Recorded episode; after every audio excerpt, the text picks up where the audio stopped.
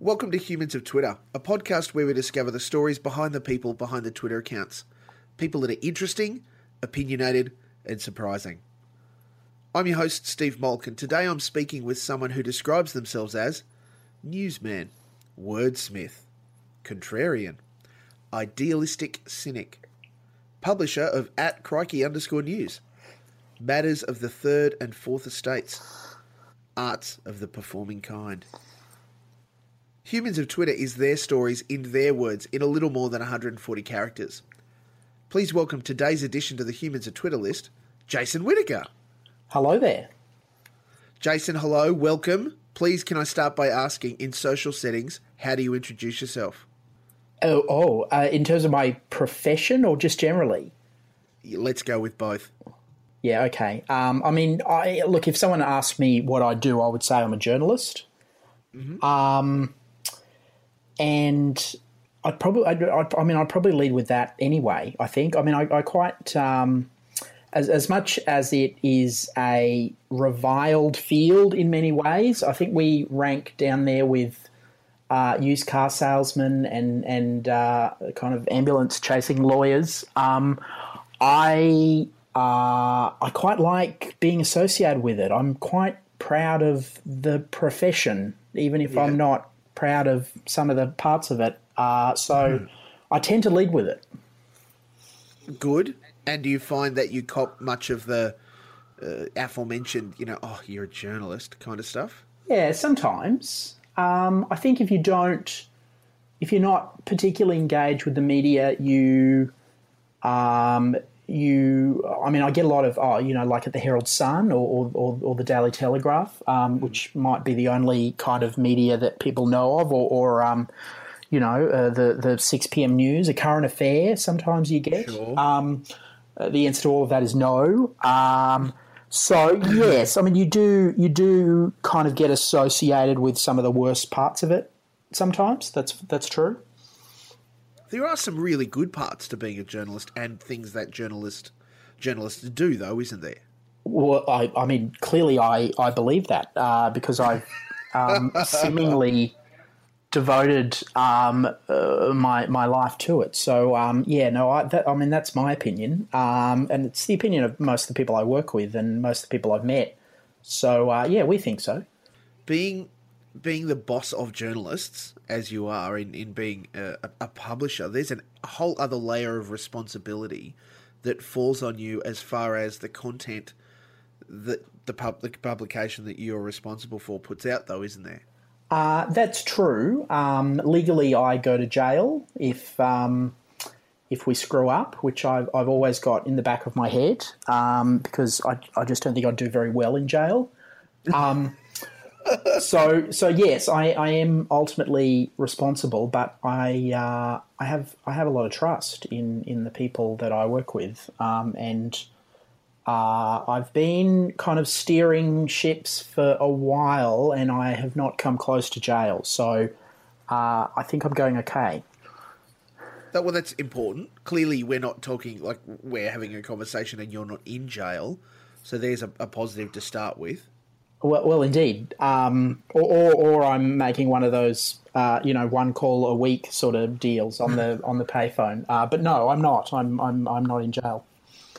What prompted you to throw your hat in the ring when the role as publisher of Crikey came up?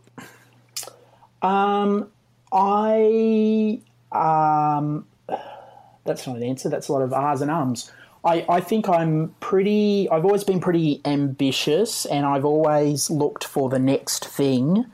Um, and this was the next thing. Um, I have edited publications, I've edited magazines and websites and um, and have been exposed to the commercial side of the business quite a lot and have been involved in uh, the sort of strategic decision making around products and readerships and and the the business side, um, but but never kind of in in a role that was entirely responsible for it, which is basically what I am now. So it was just the next step, basically. Um, and you know, I have a I have a excuse me, you know, a relationship with Crikey that's kind of six or seven years old now. I came on as yes. The deputy and the editor. Uh, I was the editor for a couple of years, um, and there aren't uh, there aren't all that many publications that um, you know that I that I that I think are doing interesting things that are, that are trying to be at the forefront of this um, ridiculous roller coaster ride of digital media and trying to figure it out and make it work and mm. Um, you know even maybe uh, inform and entertain a public at the same time. Um, there aren't uh, there aren't all that many out there, and uh, and it's uh, you know being being in media at the moment is is is frustrating and exciting in in roughly equal measure. Um, in in that uh, it's incredibly hard to make a buck right now and to figure all this stuff out. Uh, but we're inventing new models every day, and we get to invent them, and that's um, that's pretty interesting. How are you finding, you know, the, this digital only model? This is the only way Crikey's existed, isn't it?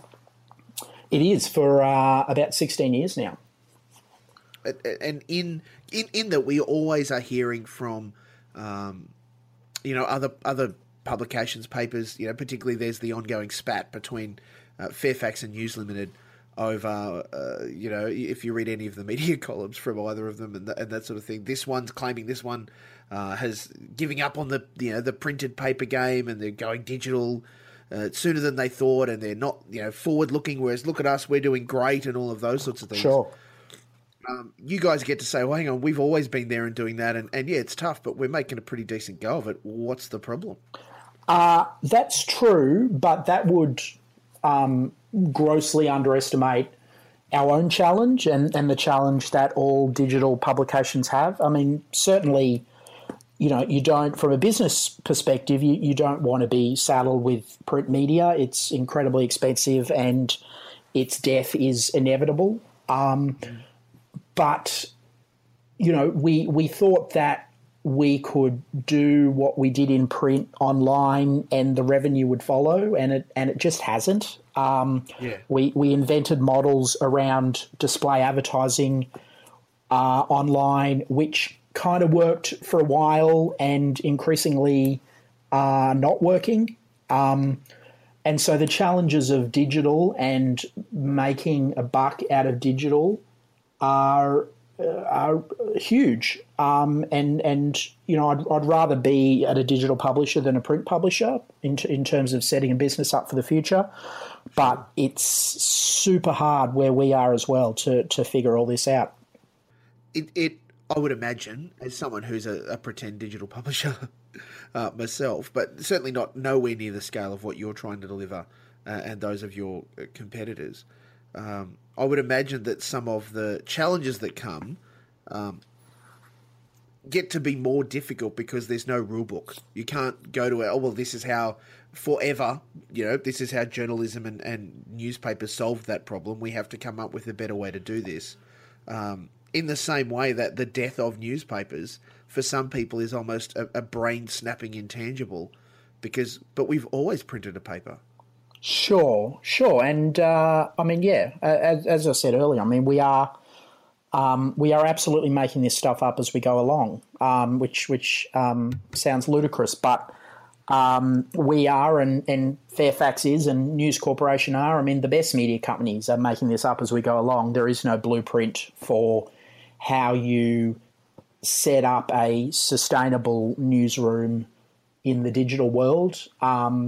And look, we we are sustainable, and, and there's a lot of newsrooms that are sustainable. But but in terms of maintaining that position and trying to grow a business, trying to grow a readership, um, you know that's that's problematic and challenging, and in some ways we're all in the same boat in, in terms of trying to figure all that out. Good luck to you, my friend.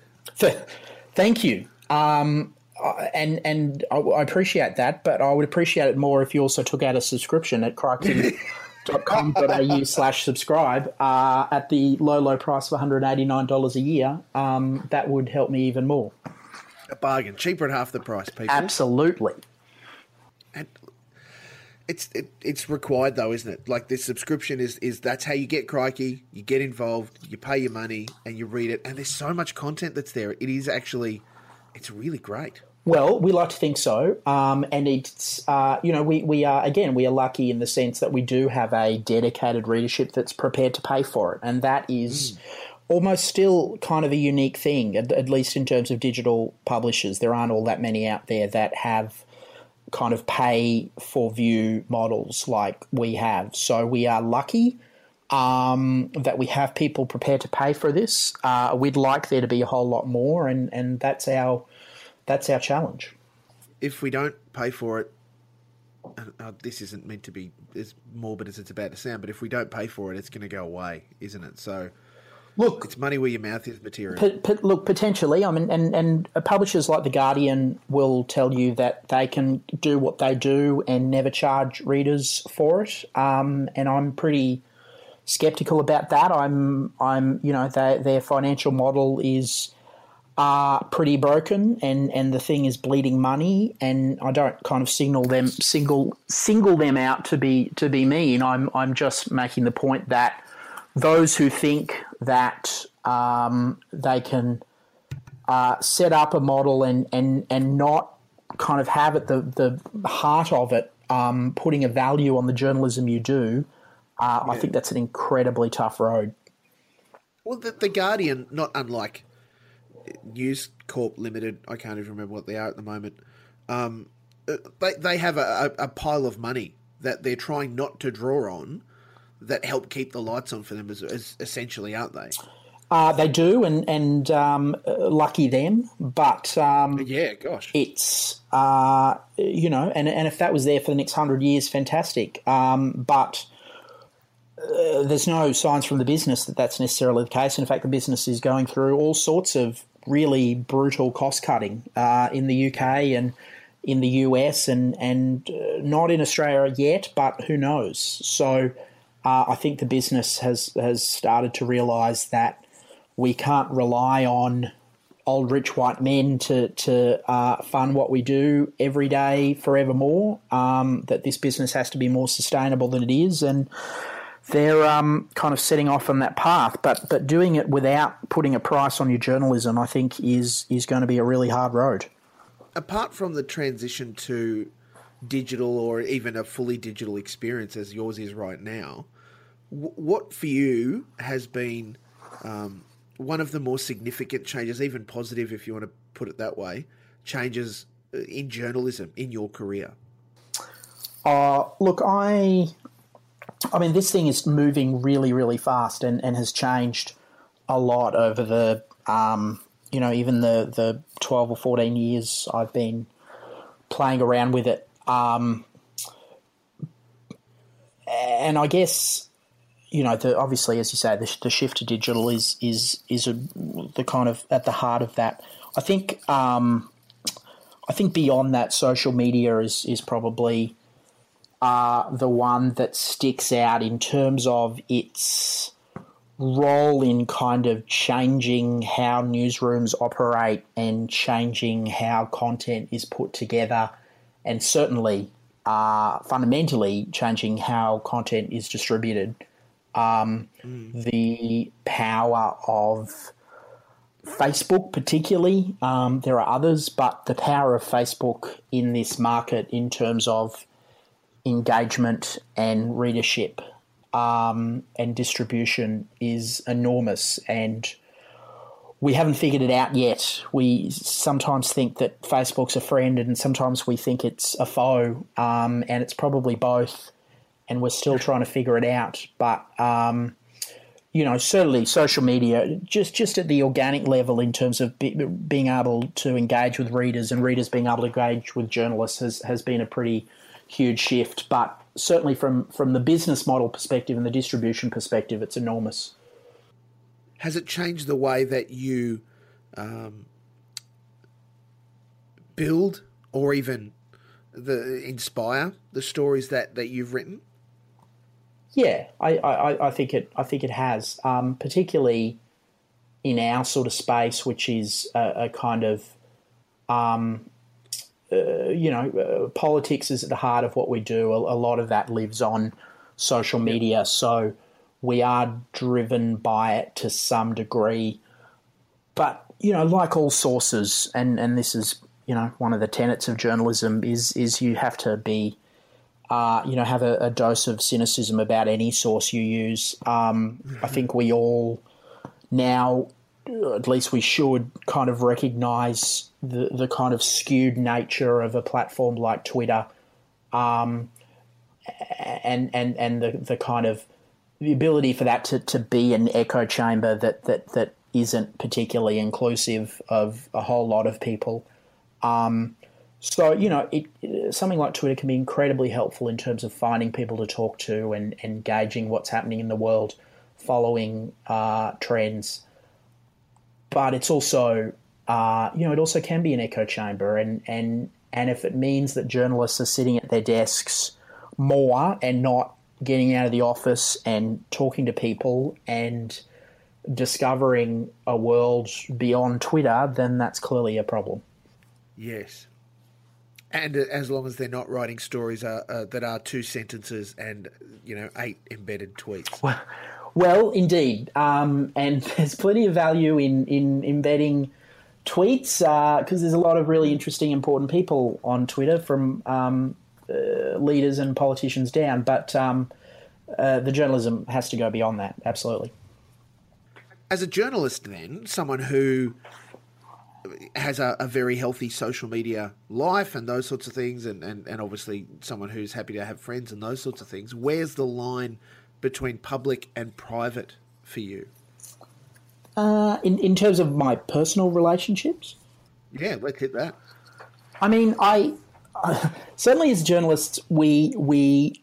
Uh, I, um, and I mean, I can only speak for myself, but I know this happens to others that that friends and family and, and anyone you're talking to can uh, can be a little worried about talking to a journalist and revealing certain things in front of a journalist. Um, and I guess I understand that, but but I also I almost find the insult in it as well. I mean, my philosophy, I think most journalists' philosophy is pretty simple. Um, you know, I'm I'm your your friend first or your family member first, uh, and and the journalist second. Um, yeah. Which isn't to say that I might uh, not want to use something you're telling me, but I'm clearly going to ask first. I'm, I'm, I'm clearly going to run that by you and, and, ask if the information you've given me I can actually go and use in some way, um, which is, I think, a pretty black and white position. Um, and I think I think my friends and family understand that, but um, I let's burn. Them. Yeah, I mean, it just uh, it's just not going to get you very far. Um, but yeah, look, I understand. I understand the the um, the uh, anxiety sometimes around uh, dealing with a journalist. Do you think that that's because there have been some very clear examples where people maybe haven't held that ethical line as clearly? That, that that's why people are apprehensive. Uh, yeah, sure. I mean, there's examples of that every day, and and and journalists are, and you know, probably not uh, unlike many other professions or, or trades, um, journalists are always judged by the worst of our kind. Um, you know, we're, we're judged by the the, the beat up uh, front page on the Daily Telegraph or, or the the um, the dodgy story on Today Tonight. Um, you know, we we we kind of are saddled with the the um, the unethical stories and the the um, the uh, the stories that get facts wrong and the stories that invades people's privacy. Um, you know, but but as as lawyers are, are um, saddled with the, the excesses and, and dodginess of, of uh, some of their um, fraternity. So, you know, that's just part and parcel. What can't you tolerate, Jason? What can't I tolerate? Um, I think one of the things that I, uh, and and particularly when you kind of uh, sort of engage in social media, I think one of the things I, I really struggle to tolerate is extremes of debate and mm-hmm. um, kind of black and white arguments, uh, and and certainly sort of ideologically led arguments rather than arguments based around kind of genuine personal belief and and Yeah. God forbid facts and figures. Um, Hmm. I think I really revile the the um, and sort of rail against the, the the kind of extremes of debate because it just it just is almost always unhealthy um, to to kind of everyone get in their corner and and fight for their side without any sort of concession that uh, maybe your position is not hundred percent um, uh, sort of foolproof. So I mean that's one thing. It's a good place to start. Yeah, I think so. Particularly, um, I mean, maybe it's just the, the journalist training to, to kind of look for a sensible centre in things, or, or at least, um, you know, talk to both sides or three sides or however many sides there are, and and try and, uh, you know, look for compromise and consensus, um, which is uh, some some uh, you know a, a, a good sort of basis for being in the world rather than just being a journalist. I think. How do we? I mean, we're at, at time of recording. We are the night before the first U.S. presidential election. Yes. and all of the things that you just talked about in you know the black and white argument, the you know, to hell with the facts, blah blah blah. We've got at least one candidate that lives ninety nine point whatever percent of his time in that zone, Yes. and yet the American media broadly seem to just be letting him get away with that. Yes. How does that get to be a thing? I mean, the, the, the smartest political minds have pondered this thing and, and uh, um, will come up with better answers than I. I mean, uh, you know, I've, I've thought about this and, and, and talked about it with friends and colleagues. I, I think it's, um, you know, the knee jerk reaction here always is, is to is to blame the media, and the media is not doing a very good job. And let me tell you, the media hasn't done a very good job in all sorts of ways, in, in a thousand different ways. Um, in in kind of looking at the coverage, there's there's all sorts of stuff that has been, I think, really unhelpful to trying to find the right candidate. Um, but let's remember too that this guy isn't um, a, a fringe dweller. He's not um, a, a kind of uh, shouty person in the crowd. He's actually the party's nominee. He's actually the nominee for the president of the United States uh, by the Republican Party, which is to say, he he's up there on stage. He has a podium just like the other candidate, and the uh, the media has has tied itself in knots. I think trying to report fairly and honestly, and and and call out the lies and make the pretty obvious point that that these two candidates aren't the same. That that there isn't a kind of false equivalency here. That that one is is a, a an experienced public servant and one is not.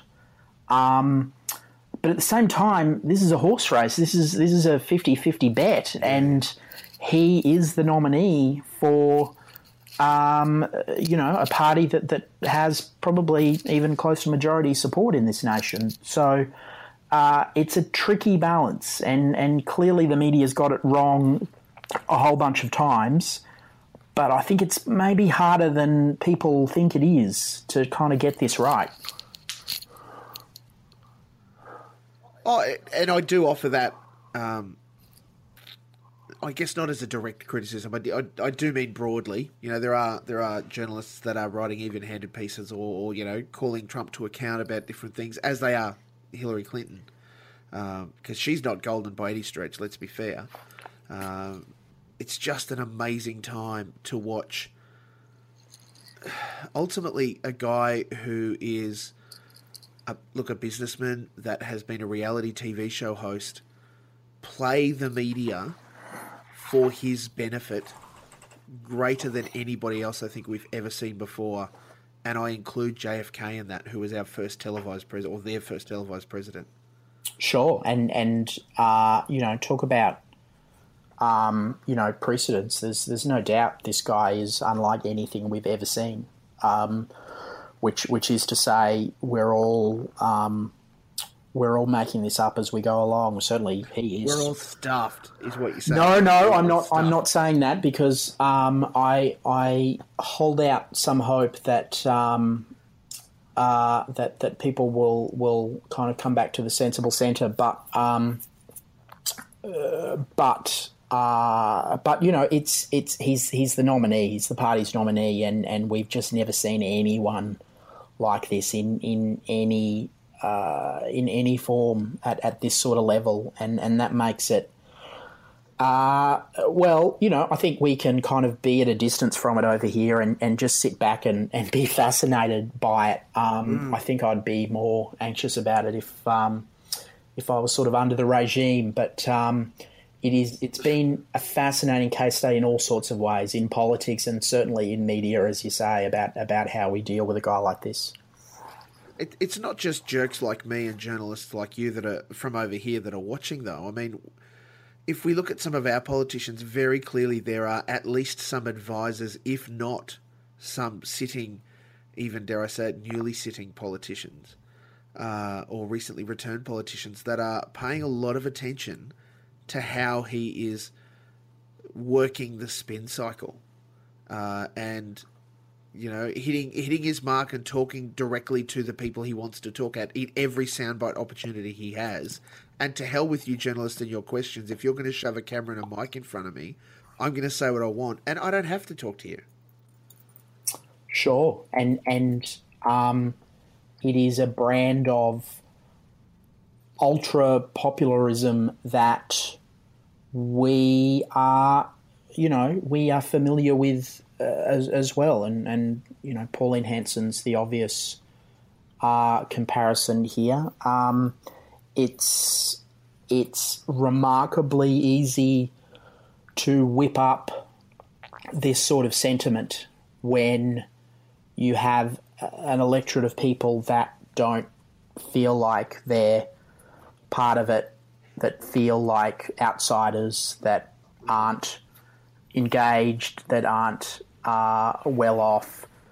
Um, you know, it uh, Hanson and, and Trump and and look, there have been others in the past, and maybe not as extreme as a Donald Trump, but uh, it's there's there's kind of a, a rule book for how you do this stuff, and and he's doing it incredibly effectively. Hanson's done the same. Um, I think we all wrote her off, and she is back with a vengeance, and she's on the stage, and she deserves a microphone because a whole lot of people uh, put her there in a in a kind of system that we support. So again, how we deal with that, how the media deals with the kind of false equivalency of a Hanson v uh, any other MP is um, is really interesting.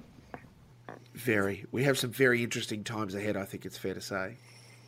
Yeah, for if you're a politics junkie, um, I think. Uh, I mean, I I've just been fascinated by um, this race, and and God, it's a marathon. I mean, we've been watching this for. Oh, yeah.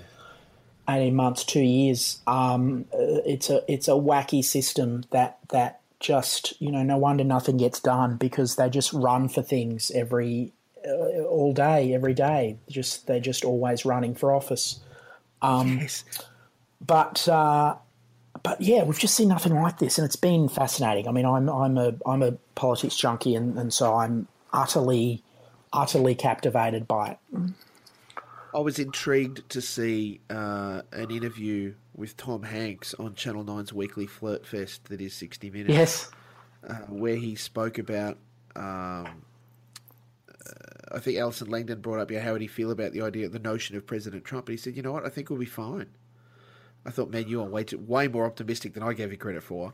But in, on reflection, I think he's right in that there are enough checks and balances and enough other people connected and around any White House regime that in the long run, I think America would, would be fine and get through things and, and the rest of it. Um, it's probably just some short term pain that would make things difficult that would fill many university libraries with people's PhD theses theses um, as Yes. to what happened when Trump became president. That I think is what maybe is horrifying and shocking. Yeah, look, I think uh, I think that's right. I mean, I would say that because again, I'm I'm looking for the um, the kind of sensible centre, and, and so you know, I think that the world kind of has a way of writing itself, and, and a Donald Trump presidency would uh, uh, probably inevitably uh, burn out in four years, and uh, and the kind of system around him would would uh, you know hopefully prevent us from entering into World War Three and and and I think you know, I mean, the funny thing about you, the the U.S. president is is that you know this is this is this is the most powerful office in the world that is amazingly unpowered at the same time. Um, I mean, you know, the the the the right will will point to Obama and say. Uh, how little he got done in eight years. It's true. He didn't actually achieve all that much. The, the, the reason is because there's not all that much he can achieve as president. You can uh, you can send people to war, and even then you need Congress to sign off on the on the uh, the bill to the, to to pay for it. So, um, you know, uh, he, I mean, Donald Trump would would have a Republican uh, House to deal with probably, and and they might be amiable to some of the things he wants to do, but at the same time, they'll. Um, uh, you know they'll stand up to him if if uh, if he goes too far. So yeah, look, I, I the the kind of run for the hills, we have to move to Canada sort of uh, philosophy is is not one that I share. I'm sure there'll be donations taken to help him build a wall at some point. Well, certainly Congress won't give him the money, so uh, I, I uh, perhaps perhaps, um, perhaps he can raise it philanthropically. I'm not sure. Through the Trump Foundation after he's bought some more pictures Indeed. of himself. Well, indeed. I, I, I did love it as a ballsy move when he first suggested that he would get Mexico to pay for the wall. I just went, that man, it, like just taking all of the emotion out of it, that is, that's an incredible move. Convincing another country to pay for a border wall between the two of you. Wow. Well, well, well, indeed, and we've and you know we've a lot of us have been in these situations. You know, when you've tried to get the neighbour to to chip in for the fence, and uh, it's incredibly difficult. Why should they have to pay for the fence? You want the new fence. Um, you know, these things don't tend to end well. In fact, they tend to end in a current affairs stories. So, um, you know, I just, uh, I just, uh, I mean, it's it's fanciful. It's it's completely fanciful, and it's coming back to the kind of false equivalency argument. You know, you've got one side talking about healthcare, and you've got one side talking about a a kind of infrastructure initiative that, that is just clearly pie in the sky and will never actually happen. Um, and and how can you even treat that seriously as as as policy and and as purpose? It's uh, it's really tricky. He's got the best get out of jail free card ever in making him saying that we'll get Mexico to pay for it. In that, then when the wall doesn't get built, it's not my fault. Mexico wouldn't give us the money. Presumably, presumably that'll be the argument. Yeah, it's um, it's odd. Again, it will be fascinating, and if we don't have to kind of live through it, and we can kind of just watch it from afar. Uh, I mean, you know, comedy writers obviously uh, are banking on a Donald Trump um, Oh victory, and, and you know, journalists, uh, you know, would have half a mind to do the same. Uh, it's it's going to be better copy. There's no doubt about that. Uh, perhaps the, uh, to quote candidate Trump, the failing New York Times uh, could benefit from an increase in uh, newspapers sold or subscribers by just writing more about President Trump. Well, indeed, indeed. I mean, he's not wrong. The New York Times is failing, but so is everyone else. So, uh, you know, we're all doing our best. Yeah, I'm not sure he meant it failing in that. No, I know he didn't. No, I no, I know he didn't. Jason, uh, TV, what is capturing your eyes and your heart and your attention at the moment? Oh and now, see this. This I feel compelled and pressured to um, to give the, the cool response and, and to give the best shows I've I've seen Oh, over over um, years and decades. Um, uh, but but of course I won't be able to remember all of them. I mean I can I can tell you what I'm watching at the moment. I um, yeah. uh, I'm actually watching uh, the BBC show Happy Valley. Have you have you Oh, seen yeah. Happy Valley? Yes. Yes. um, I had ignored it. Um, I mean, I, I tend to ignore most BBC stuff because I'm I'm not quite sure uh, because I've been indoctrinated into the ways of American culture, I suppose. Um, but uh, it's just brilliant. I mean, it's it's kind of police procedural with with such a kind of deep development of character that you just don't actually see on television all that much, even though we're supposed to be in the golden age of television. Um, so I've um, completely enjoyed that. Um, what else am I watching? I'm watching a sitcom called Casual, which is on the mm. Hulu network in America. Um, that is kind of this in this breed of uh, uh, dramedies, sort of half-hour dramedies that aren't particularly laugh out loud funny, but but again, uh, kind of uh, developing characters that are really interesting, and it's pretty sharp writing and really interesting uh, people on the screen. Um, oh, what else? What else? You're the worst. Again, in that sort of mold, it's kind of a really uh, dirty sitcom um, that is kind of um, outrageous, really, but but has a real emotional truth to it that uh, that you don't often see in terms of particularly in its how it's dealing with relationships, how it's dealing with um, mental health in the last couple of seasons um, yeah. has been really uh, surprising for the kind of format. Um, there's three. I mean, I could talk for hours, but uh, there's there's three. Feel free to chime in. Three, no, three good choices. I will offer. Um, have you found that much more of your content consumption when it comes to television is now a streamed or digital or tablet kind of process? I, I have, um, and and I should mention Mr. Robot too, which is which is a complete yep. obsession. And and like Mr. Robot, I try and do the right thing and find it on the streaming service. Um, yes.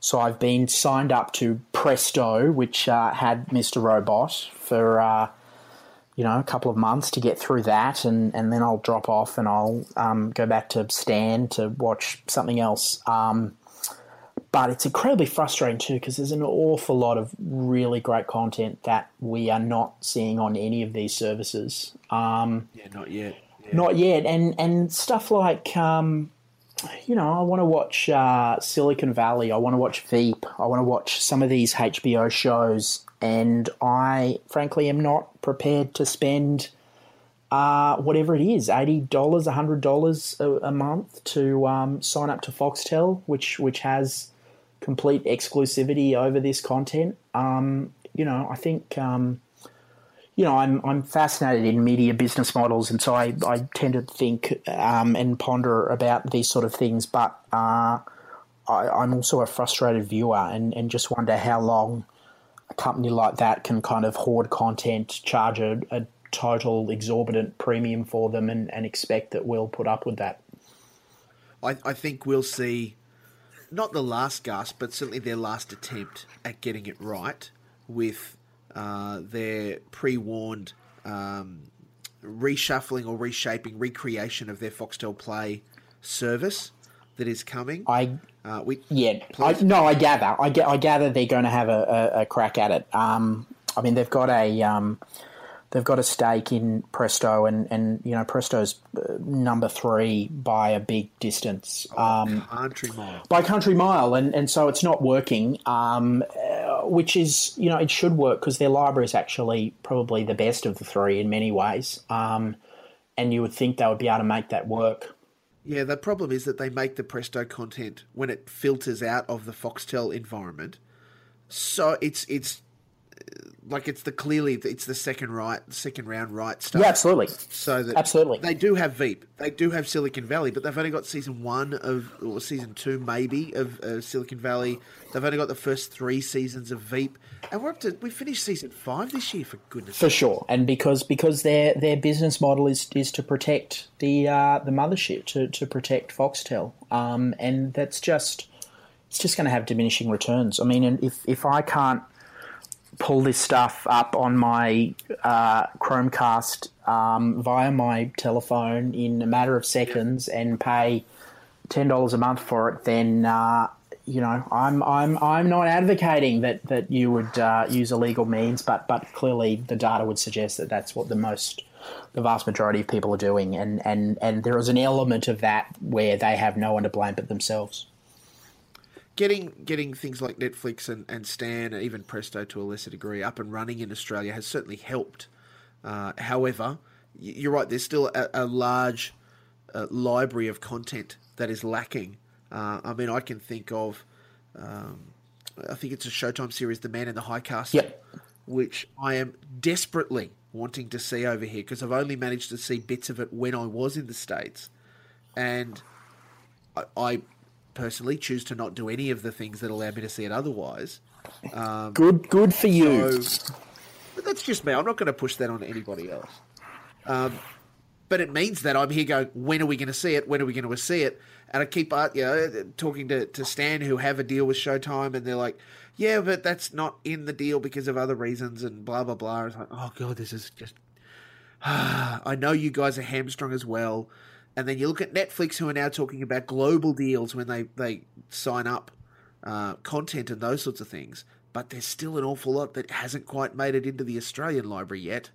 Uh, so it, it's just there's going to be another one of those dynamic, radical kind of mind shifts that's either going to force it or someone will do it and force the rest of them. And I think we'll all be better for it when that happens. Uh, yes, I mean that's true, but but you know, similar to journalism, it's absolutely in flux, and and they they are trying to balance, and I have sympathy. They're trying to balance uh, protecting a model that they know works still. I mean, it still works to some degree, and and has worked for a long time, uh, versus trying to catch up to where the viewer is and, and the audience is and how people actually want to consume this stuff.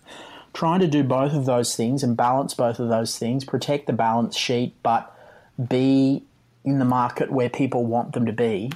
Um, yeah. It's not easy. Um, it's it's not easy, and and you know the other thing is we are. Uh, you know the only the only reason HBO makes Game of Thrones is because it has the money to do so. Um, if we're not prepared to pay for this stuff, given the opportunity, then uh, uh, they're not going to be able to um, uh, spend lavish amounts of money on creating a show like that. So, um, you know, it's it's all in flux, and then it's fascinating. Again, I, I'm a nerd when it comes to this sort of stuff, media models and and, and digital transformation. Um, I'm a frustrated consumer, but I, I have sympathy for uh, the difficulty of the shift. Yes, entirely. Uh, and I'm right there with you. What are you going to achieve in the next 12 months?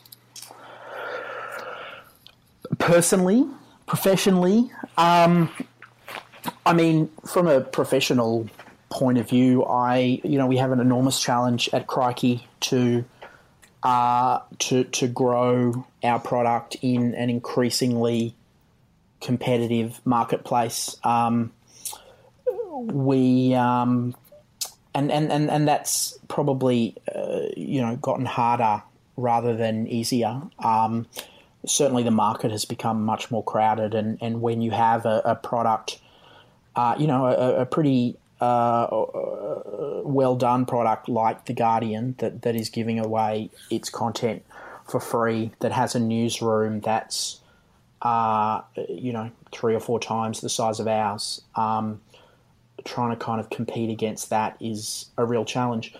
We think we do a better job in, in in some areas, in a lot of areas, and and uh, and creating a point of difference in the market, creating content that we can put a value on, and people are prepared to pay for it um, you know, we do that pretty well, but we need to grow. We need to grow the business, and that's my challenge. I have an, a great team of people helping me, but um, that is that is my challenge to uh, kind of re-engage the market and, and make our case for why this is a product that you need every day. That it is essential if you are a connected, savvy Australian and uh, and why you actually have to pay for that. Excellent. Any any any goals personally? um. Uh, look, I. I mean, I would love to um, to see more of the world, but but that's sort of the goal every year, and, and I can't really complain given that I uh, I took six months off last year for um, the sort of gap year that I never had. Um, yeah. And travelled uh, for the whole time for, for six months and, and saw things that I'd wanted to see my whole life. Um, uh, which was fantastic. But the problem is that you you the bug doesn't actually go away. It, doesn't kind of sate you. Um, it just makes you want to do more of it. So um, I um, trying to balance the work with uh, the the seeing more of the world is, is is always the sort of personal goal. But I'm I'm not I'm not alone there. Hey Jason. Yes thank you so much for the chance to speak with you today. Please know the things that you've said are very special and you're highly valued, my friend. Thank you so That's much. That's very kind of you to say. I'm I'm I'm flattered that you would think I'm interesting enough to talk to, and uh, and I really appreciate it. Well, I can tell you that this 47 eight minutes could have gone on for a whole bunch longer. It's uh, it's the discipline of me trying to not let it go for two hours. Well, that's that's um, very kind, and and uh, I, I, I, as a podcast listener, I, I think um, you're going to test my patience for more than an hour. So uh, I, I, I appreciate the discipline. Thank you. You're, obvi- you're clearly a person that is want to tweet from time to time. Are there other social accounts that you would want people to know about? Oh, look, probably not. Given given that um, my Instagram's pretty uh, pretty dull, and I'm I'm not uh, I'm not one of these fancy journalists who has the public Facebook account either. So um, no, look, Twitter Twitter is your best bet, um, and and the one I kind of put the most effort into. So uh, do do follow me at the Town Crier.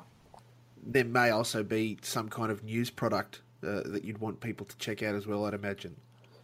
Look, there is. Um, I, as I say, I, I think um, I think what we're doing at Crikey is uh, is something that might have some value to your life. So uh, please do check it out. Please take out a trial. Uh, you can read everything on Crikey for free, and you can do that for three weeks. In fact, that's uh, that's how good an offer that is. Um, see if you like it. Um, and then and then hopefully you stick with us. What a great offer! Uh, what's better than free? Uh, Nothing. Not much. Indeed. Although you can always pay me to read it, but that seems counterproductive. Yeah, well, speaking of business models, I haven't figured that one out yet, but uh, I will come back to you. This has been Humans of Twitter, and I can confirm that at the town crier is indeed human. I wonder that sometimes, so the confirmation is much appreciated.